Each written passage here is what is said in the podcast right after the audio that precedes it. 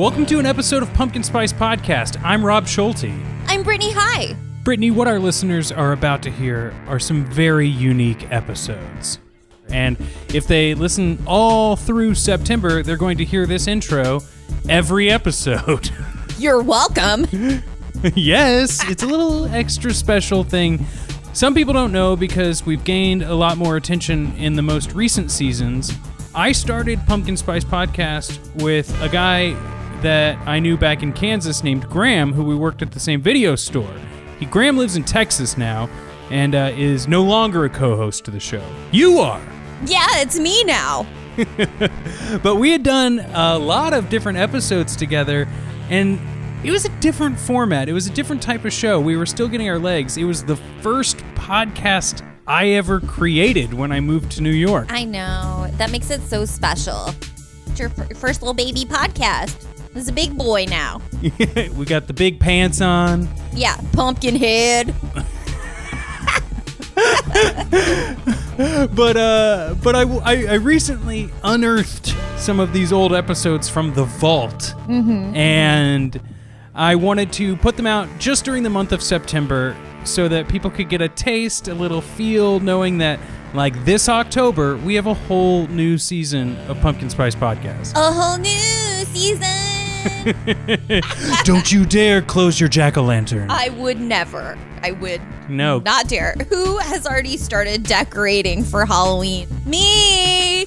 Yes! The orange fake leaves are up over my fireplace. I'm waiting for Freddy to come down the chimney. It's such a classic. It's just like such a good ambiance. The lattes are already here, so really I'm sipping them.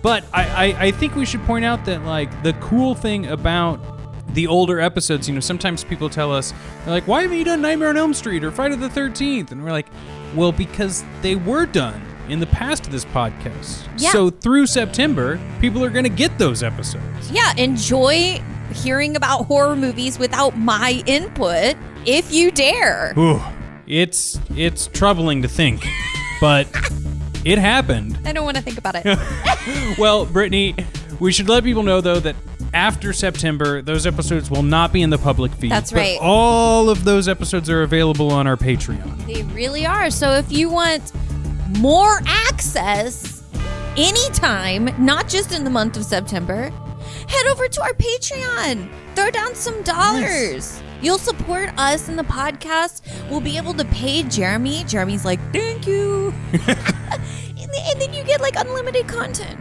Yeah, and the bonus episodes. People love the bonus episodes. Oh, yeah. Oh, yeah. I'm actually getting a text right now, like, what? More bonus episodes. Well, there's only way to get it. I was like, Mom, I told you I was recording. Yes. Click. So, listener, head to patreon.com/pinkjeans so that you can gain access to all our bonus episodes and help out the production of this podcast. And without further ado, here's an ancient episode of Pumpkin Spice Podcast.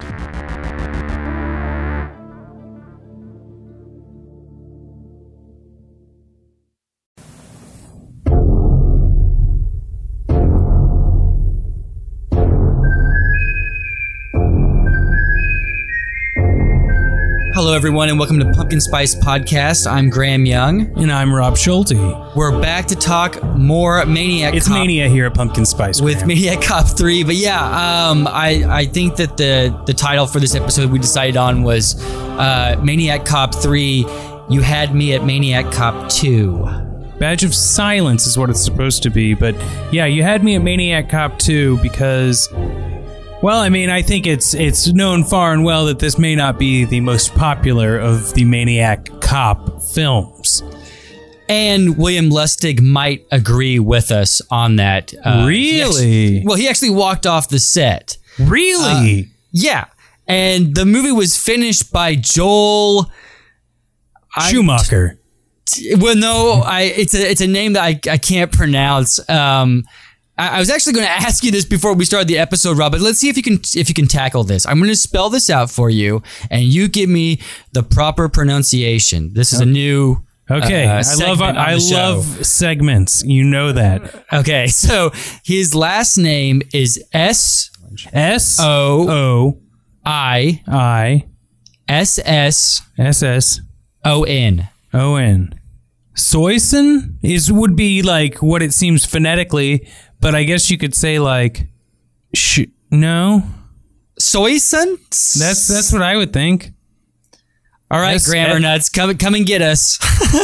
Yeah, and they're waiting for you, Graham. I don't know. Well, anyway, we'll just say good old Joel, took over for William Lustig after he walked off the set. Was a producer to ended up being a director. Wow.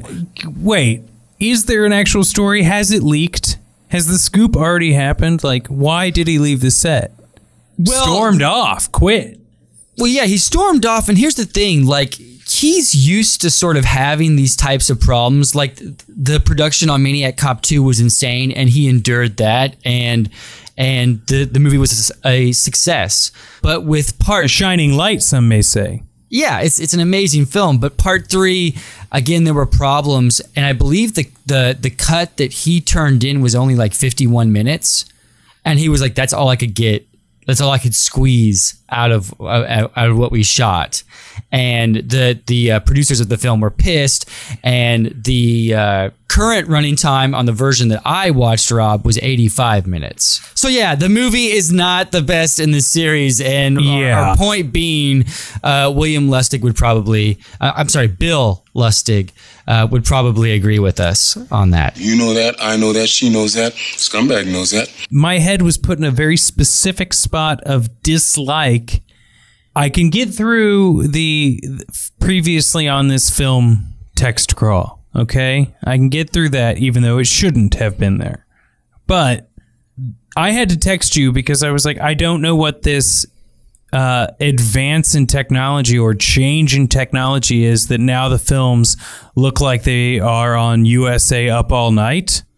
And you had to inform me that this was the time that videotape became readily available. Yeah, we used to call it Shittio when we were kids. Like, you go to the VHS, you go to the rental store, and you grab a tape only to find out that it was shot on video, and it would just like ruin the night. What does that mean? Like, let's break that open. So it's not shot on 35 millimeter film, which was pretty much the standard in the 1980s throughout most of the 1990s. So it was less expensive. Is that really what's going on here? Significantly less expensive. Yeah, that speaks to the quality of film. That's true. But I do want to point out that I do love films that are shot on video. I do love films that are shot digitally. But when you see that, it's implanted in your brain because you have seen some negative films. Is this what you're telling me when you go to the video store? Like, the first time we ever saw a movie shot on video, it was probably kind of a bad one. Yeah, yeah. Like, so, and off the top of my head, I cannot think of any good examples of great movies shot on video. I'll think of them here in a few. Of course, when we wrap up the episode, I'll save it for next time. But yeah, so there's a quality dip right off the bat that you sort of notice. Yeah, it totally puts it in perspective that this movie didn't have the budget of the previous ones, or even if that's not true, that's what's been planted. This filthy creep's gonna make us rich. The movie does have some 35 millimeter shots, but only when they flash back to Maniac Cop 2, which they do a lot in this movie. And I think a lot of the padding from 51 minutes to 85 minutes comes with the flashbacks to part 2. Really? That makes a whole lot of sense. And at that time, Joel was probably just thinking, what? I gotta get the audience what they want. Maniac Cop 2.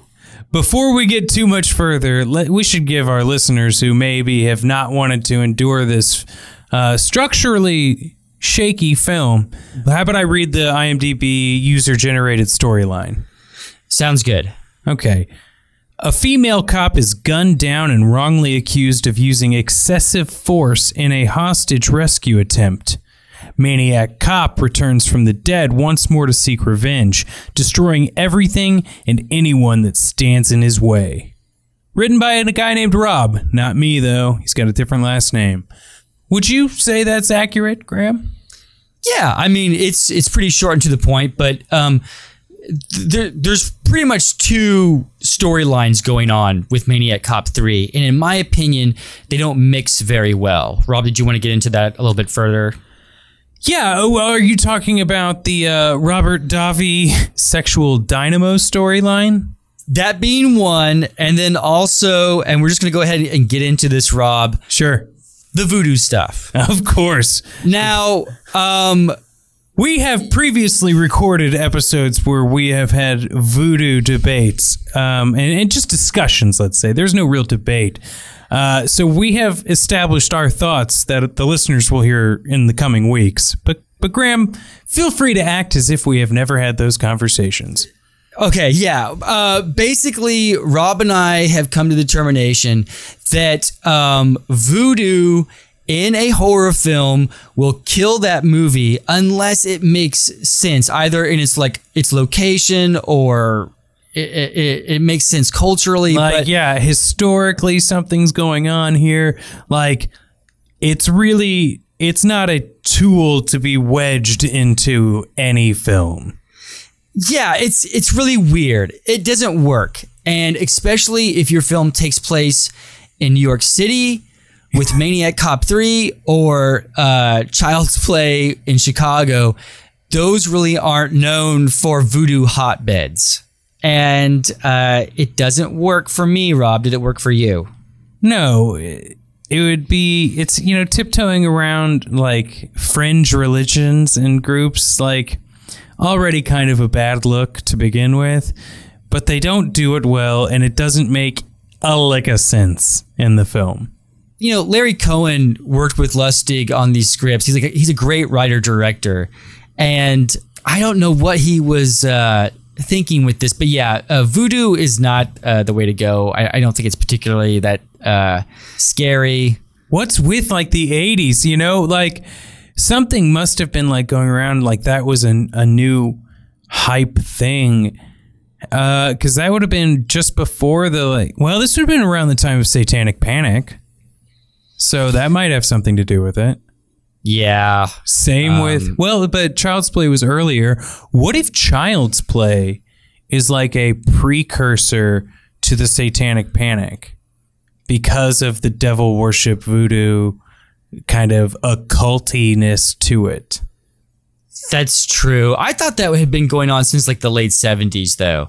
Well, I'm sure it probably started way back. Sure, but definitely that is a part of it. But like the early 90s was when people were doing like regression therapy stuff, you know, yeah, and saying like, oh yeah, a cult like abducted me and burned my skin, and there was no, the FBI. I'm on a big tangent here, Graham, but there were no satanic cults in America. Hey, Brittany, this podcast is made possible by our supporters on Patreon. That's so true. This is a labor of love. We enjoy every show that we create together, but we were able to bring another person onto the team, and that's Jeremy, and we can pay him through the people who give us like $5 a month over on Patreon. It's awesome. It's amazing. We're so glad to have Jeremy, and we appreciate having supporters like our Patreon members, and we want more. More the merrier. Yeah, it's true. You pay $7 for Netflix, but you can also pay for any sort of content that you enjoy.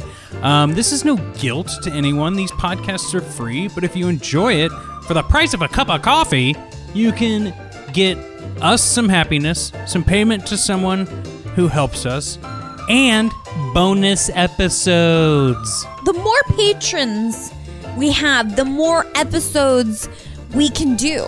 Imagine, I mean, let's come up with a number. Let's just say 6,000 patrons. Sure. We would just do episodes every day. It's true. Every single day we would do an episode. I mean, just think about that. So I think our big goal is 6,000 patrons. Yeah.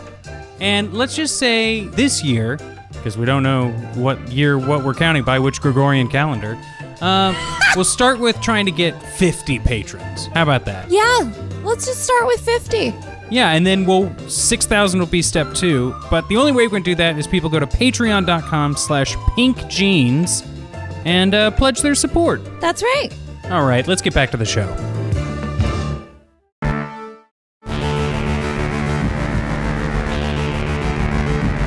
Well, I don't mean to get too like political, but do you think that the Satanic Panic is still going on today? Oh, I think to an extent, but I'm not exactly sure which direction it might have taken. Because there was a time just after the huge panic, like the Dungeons and Dragons scare, that like Marilyn Manson's Antichrist Superstar came out, and I remember people up in arms. Like they were so freaked out in middle America, and well, probably other places too. But then not 4 years ago, I saw some track and field family event where the shot put person had the beautiful people as their like pump up jam, and people were cheering, moms and kids. So I don't know what happened exactly. It's weird. Yeah, I can remember people freaking out about Marilyn Manson, and looking back on it in like retrospect, it was just like really crappy music, and why anyone would be frightened of that is like insane. And I don't want you, and I don't need you. Voodoo brings back Cordell, the Maniac Cop, even though previously voodoo was not necessary. True, that you bring up a good point, Rob, but what was the point of bringing him back? They never go into that. No, I think you're right. There's no reason for it there. It's there's no character motivation for him to bring him back. No. What do they try and squeeze in there that like they need him for that like crime they're trying to commit? I have no idea. Basically, the two plots connect whenever Gretchen Becker plays Katie Sullivan. And so Katie Sullivan is the cop that is forced to gun down this crazy man in a pharmacy, and she is mortally injured in the process, and basically they're going to try to use voodoo to bring her back to life, which doesn't work out at all. So I don't even know why that was even a thing, but it was. And if this sounds like convoluted or we're not making that much sense, I doubt watching the film would help you at all. Yeah, you might get a better grasp on story if you can pay attention longer than us. So could have been I was having a bad watch, but both of us having a bad watch. I think the odds are in our favor here. Well, I think that one of the big differences between Maniac Cop 2 and Maniac Cop 3 is the pacing. And in Maniac Cop 2, every scene is just there's something going on. It's riveting. Slow and long in this one. And didn't really go anywhere. And I didn't really see much of a point of the Maniac Cop being back. Yeah. He was used as a tool, but that didn't actually get any follow through as well, I think. It's like bringing back Freddy Krueger and like, you're like, hey, Freddy, but all the Elm Street kids are dead. And Freddy's just like, yeah, I just thought I'd hang out. Oh, also, instead of using like any of my supernatural abilities, I think I'll just use a gun the whole movie. Yeah, that was super lame, wasn't it? Yeah. That must be the most cruel injustice of all. There was a couple of stunts that are not as good as the second. And I was kind of getting into the movie at that point. So there's like two cars riding alongside of each other, and the driver in one of the cars is on fire. Yeah. And you're like, oh, this is kind of cool, you know? And wow, that's an incredible stunt because they had to get the car going, and then they got to light the person on fire, and the guy's kind of reaching for the people in the other car, and it's a really cool kind of setup. And they're like, hey, you know, we got to go faster to lose this guy. And no one thought to hit the brakes in the other car. You will stop, and the other car will continue on. And you're just like, duh, and you're unable to enjoy the scene because it's stupid. And I think whoever was driving the car on fire, that's an amazing thing, but really at the service of nothing. Oh, man. Graham, you said it all, which leads me to something that was very, very important in my book when watching this movie that I've talked about a little bit already. In that scene, like Robert Davi gets out of his seat, and the other woman, Dr. Susan Fowler. Yeah, Dr. Susan Fowler gets in the seat to drive, And then after they do all of their, like, he throws an oxygen tank in the back of the car to get rid of the maniac cop, Cordell. And he gets back in the driver's seat. Like, well, I mean, I am the man. I need to be driving the car. Yeah. Whereas if he would have thrown the oxygen tank in the back seat and then been like, drive, drive, drive, they would have had an even further head start. Yeah. You know? But I'm the man. Yeah, it just really felt like that, which leads me back to the very first scene. They introduce him as this, like, motorcycle jacket-wearing sexual figure because of the cop that he's flirting with.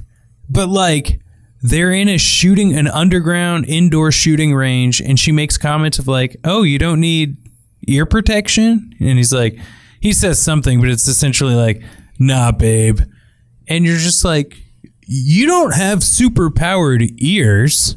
Yeah. It's like he's like a Superman for being a man, but nothing about him reads as flirty, attractive, fun to be around, or even dangerous. Like, dude, I think it's a faux leather jacket, too. I was confused because it looked like he was wearing a tuxedo for most of the movie. Now, his bow tie was undone, you know, because it's like kind of that cool look. Like, oh, yeah, he's just like he's letting after the party look. Yeah, but he's wearing, like, a fucking tuxedo. And he's a cop. He's a New York City cop, even though the movie's shot in fucking L.A. and it's so obvious.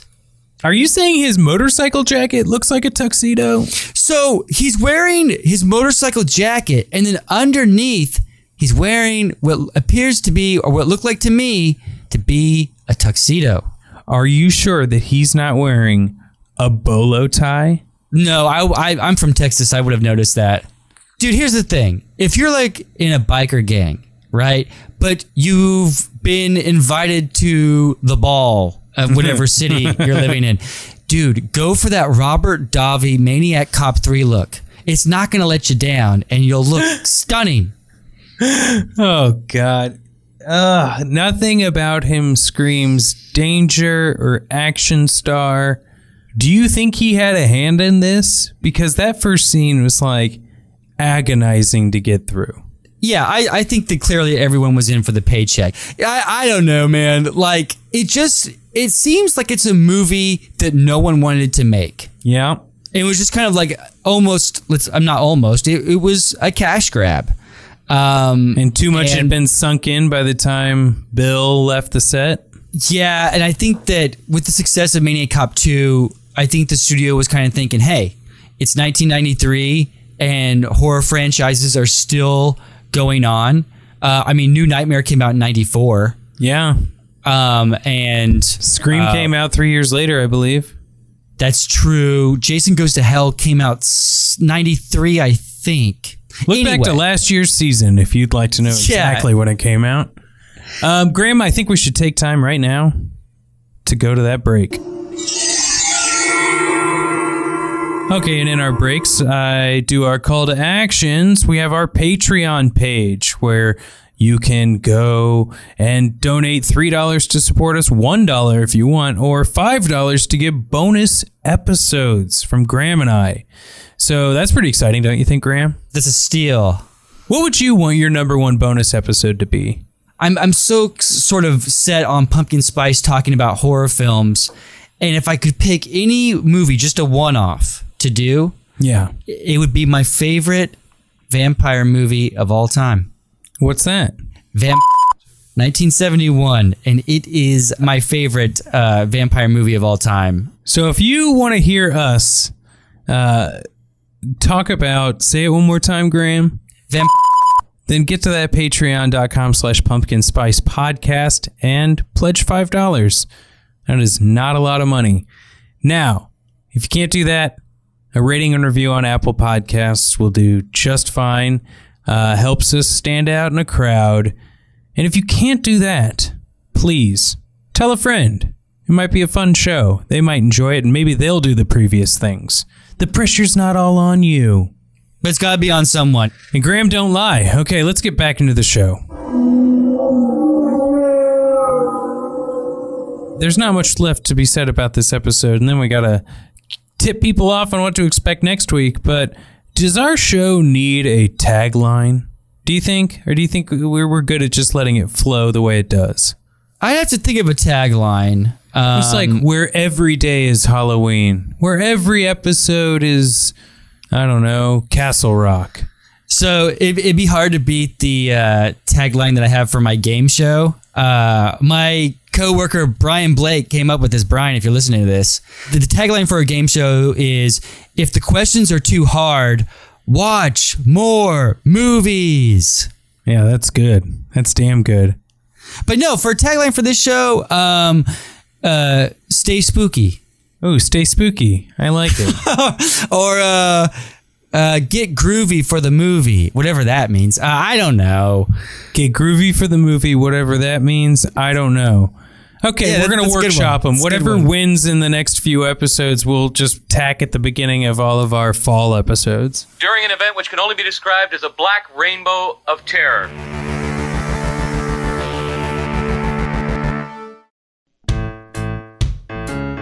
We are interrupting the broadcast for some additional information. Yes, very important. Rob, we have another podcast. We do. I know. People are like, another podcast? How do you guys manage all of these podcasts? You have a horror movie podcast. What else could you possibly? Well, guess what? We have another podcast. It's called The TV Show Show. It features myself and Rob, and season 3 features a fresh new guest on every episode. Yeah, it was quite a journey, but a fun one at that. It's like a roller coaster, you know? It's like, oh, I'm a little frightened. Woo! That was the best. Shouldn't have eaten that hot dog. Yeah. But you know what? I did, and there's no regrets. I kept it down. And we have amazing guests, award-winning TV writers. We have TV aficionados, all kinds of people who are in TV. We watched ER. We watched Friends. We watched Knight Rider. Oh, my God, Knight Rider. Gosh, 90210, when Brandon does drugs, that was so stressful. It was. Why did that guy wear a giant shirt with a 4 on it? Anyway. A giant shirt? No, it was a regular size shirt and a giant 4. If anything, it was a tight shirt. The point is, you've just got to see it to believe it. And by see it, I mean listen to it. The TV show featuring myself and Rob. Check it out.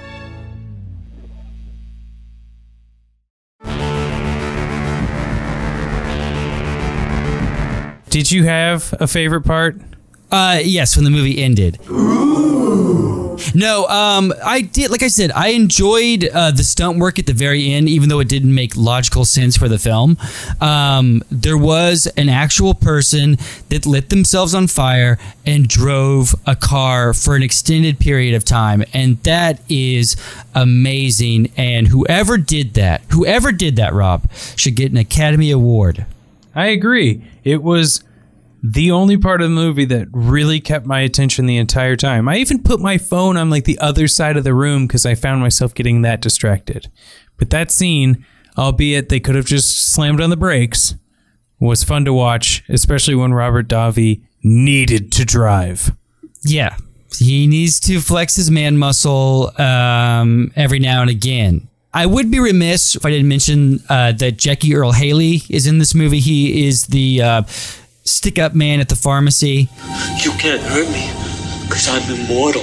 Look at this sick bastard. Most people will probably know him from the bicycle racing film, Breaking Away.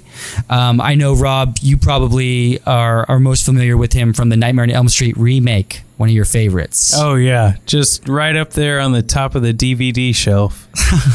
You know what? I mean, obviously, we don't really have very many DVDs these days. Well, here's the thing, everyone. You know, I'm in New York City right now where I'm getting ready to go back to Texas. And I'm looking at Rob's DVD setup right here. And you have a good, decent collection for people that don't own physical media anymore. Buttercream Gang. Buttercream Gang Part 2.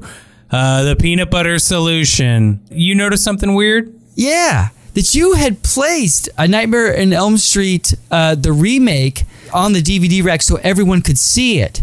But then in the trash bin next to your DVD rack are all 7 original Nightmare on Elm Street films. So what's going on here? Lie. You are trying to smear my name. What's going on, man? Do we need to talk? Obviously, a prank has been pulled that I will rectify when I visit you in Texas. Anyway, bad movie, Maniac Cop 3. I say you can skip it. We never really say skip it or whatever, but I would say 2 and 1 in that order. You know what I would say? As Lars Ulrich's dad would say, I would say, delete that. Done and done. So if you'd like to join us next week, we don't plan on stopping. But this time we are taking Graham's Cadillac or El Camino, whatever I said you were driving. And we're heading to Texas. Would you like to tell us a little bit more about that, Graham? Deep in the heart of Texas. We'll be traveling to Austin, Texas, my home. And we're going to talk about the greatest American horror film of all time and its sequels. And possibly the greatest horror film in general of all time. I'll let you think about that, and we'll see you next episode.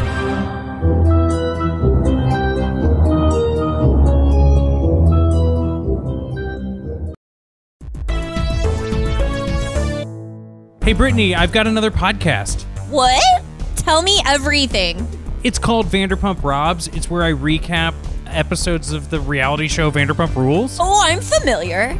Yes. I finished season 1. Loved it. Thank you. You were a guest on my final episode, which was awesome. I'm working on season 2. And not only do I recap episodes, I also have a few bonus episodes here and there with actual cast members of the show. Yeah. So you can listen to Vanderpump Robs wherever you are listening to this podcast. And guess what? Brittany's going to be a guest again, people. It's fun. Yeah. Hopefully. It's going to be great. Fingers crossed.